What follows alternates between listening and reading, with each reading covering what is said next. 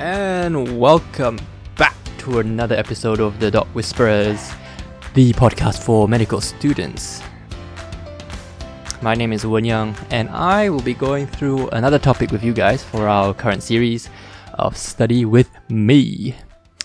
Today we'll be talking about liver function tests or LFTs because they're one of the most commonly ordered tests out there, but are we actually interpreting them correctly? It's actually a really, really powerful test that can do two things mainly. Firstly, determine liver disease, or we can distinguish between hepatocellular injury or cholestasis. So, what exactly is in these tests? Quick disclaimer I am not gonna say all that long ass names like alanine transaminase, alright? I'm just gonna say all the short forms, keeping it simple. We can determine how healthy the liver is in two ways. One, being checking the chemicals released due to damage to the liver, and number two, checking what the liver normally produces. We're gonna focus on the first one, being the chemicals released due to damage to the liver. So first of all is our favorite ALT. ALT is found in really high concentrations within hepatocytes. So obviously when you damage the hepatocytes, ALT will be released into the bloodstream. Make sense? And ALP is produced more when there is cholestasis, meaning a reduction in flow of the bile. So it's quite simple, right? you get a raised ALT, meaning hepatocellular injury, for example, hepatitis. If you get a raised ALP, means there's cholestasis. Maybe there's some gallstones, right? Simple. But it can be a bit confusing remembering ALT, ALP, which one's which. So I'm going to tell you how I remember it, but don't judge me, okay? um, ALT, so T trauma, trauma to the hepatocytes fine. ALP, this is where it gets a bit weird. P as in like urine. So when you have a raised ALP, your urine sometimes can get altered, you know, you know like your darker urine. So cholestasis. Okay, hopefully that helps. But it can be a bit more confusing again because ALP is also present in bone.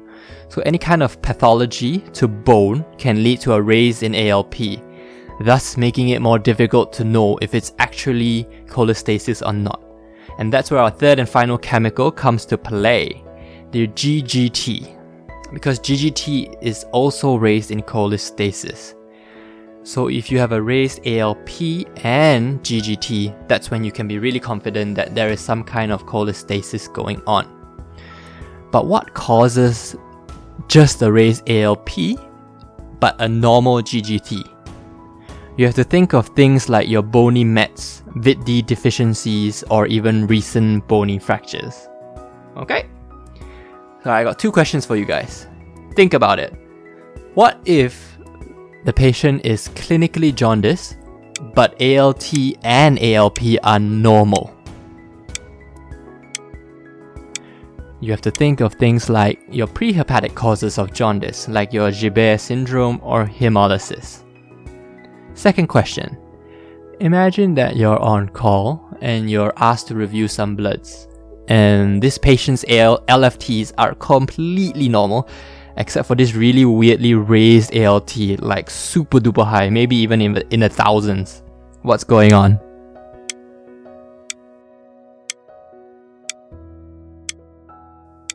With an isolated rise in ALT to such a degree, it most likely is caused by hepatic ischemia. You can think of it like a heart attack for your liver. Most of the time, it's due to shock, resulting in reduced blood flow to the liver. So, treatment would be due to the underlying cause of it.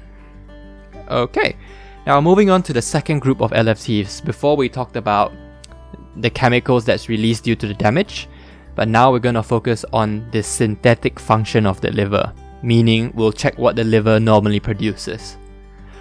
So, for those who have already forgotten or who's kind of stupid, let's review the function of the liver. 1. Conjugation and elimination of bilirubin. And number 2. the, this, uh, the making of albumin and clotting factors. So from that, you know what to look out for. Your bilirubin, albumin, and your prothrombin time or PT. So let's think of the bilirubin for now. If you get a raised bilirubin, you need to think if it's conjugated or unconjugated. So your unconjugated bilirubin is not water soluble, so the urine will not be affected, so you won't get your typical dark urine. Therefore, most likely representing some kind of prehepatic cause. And that's why your clinical history is vital. Now, your albumin, what is it used for? It is vital in maintaining your oncotic pressure of blood. So you can relate it, correlate it clinically. If there's low albumin, most likely the patient's gonna have peripheral edema or even ascites. And last one of all, prothrombin time. Because your liver produces all these clotting factors, if there's a lack of it, obviously your PT can increase, your INR can be raised.